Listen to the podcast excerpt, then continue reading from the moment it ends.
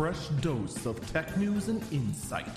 This is the Early Bird Briefing. It is Saturday, July 3rd, 2021. This is the Early Bird Brief, and I'm Eagle Falcon.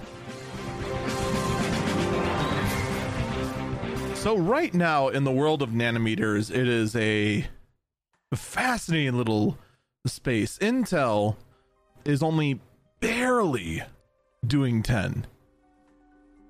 Like, not even all of their CPUs are on 10 yet. Only like a handful, and they've been very mediocre. AMD is currently on 7 nanometers, about to do 5. Apple and their glorious, miracle inducing Apple silicon processors are perfor- are at a rocking 5 nanometers as well as a handful of other ARM processors. I'm not going to lie, I don't keep tabs on where Snapdragon and whatnot are just because, let's be honest, the big bottleneck inside Android phones right now is Android itself. It, it, it's the truth. Now, with that said, I present to you TSMC. TSMC, for those who don't know, is the manufacturer of many different kinds of well they're the fabric they're the silicon fabricator for a lot of chip makers.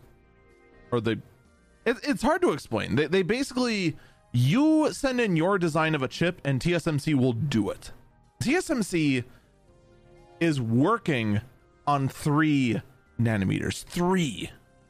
Apple and intel according to reports, are going to be the first customers. So Intel is going to be outsourcing to TSMC, despite the fact that Intel has always bragged about always doing theirs internally.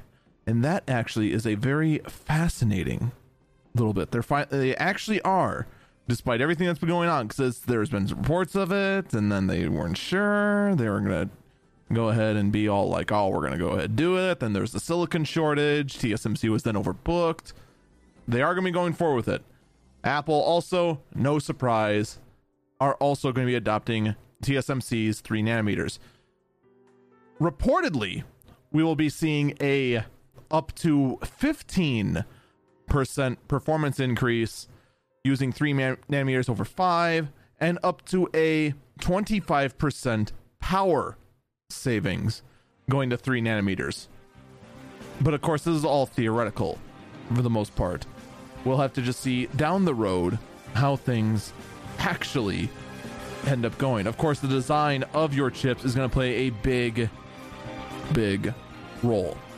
Intel reportedly is going to be using theirs in their laptops first. Then maybe down the road, we'll be seeing it in enterprise, and then maybe down in their mainstream stuff. We'll have to see. Apple will most likely introduce in their iPads first, according to reports. And if those reports are correct, then, well, it looks like Apple's flagship product soon is going to be the iPad, which is in a weird state of we don't know how good of a computer we actually want to make. That's going to do it for me. Stay safe and stay healthy.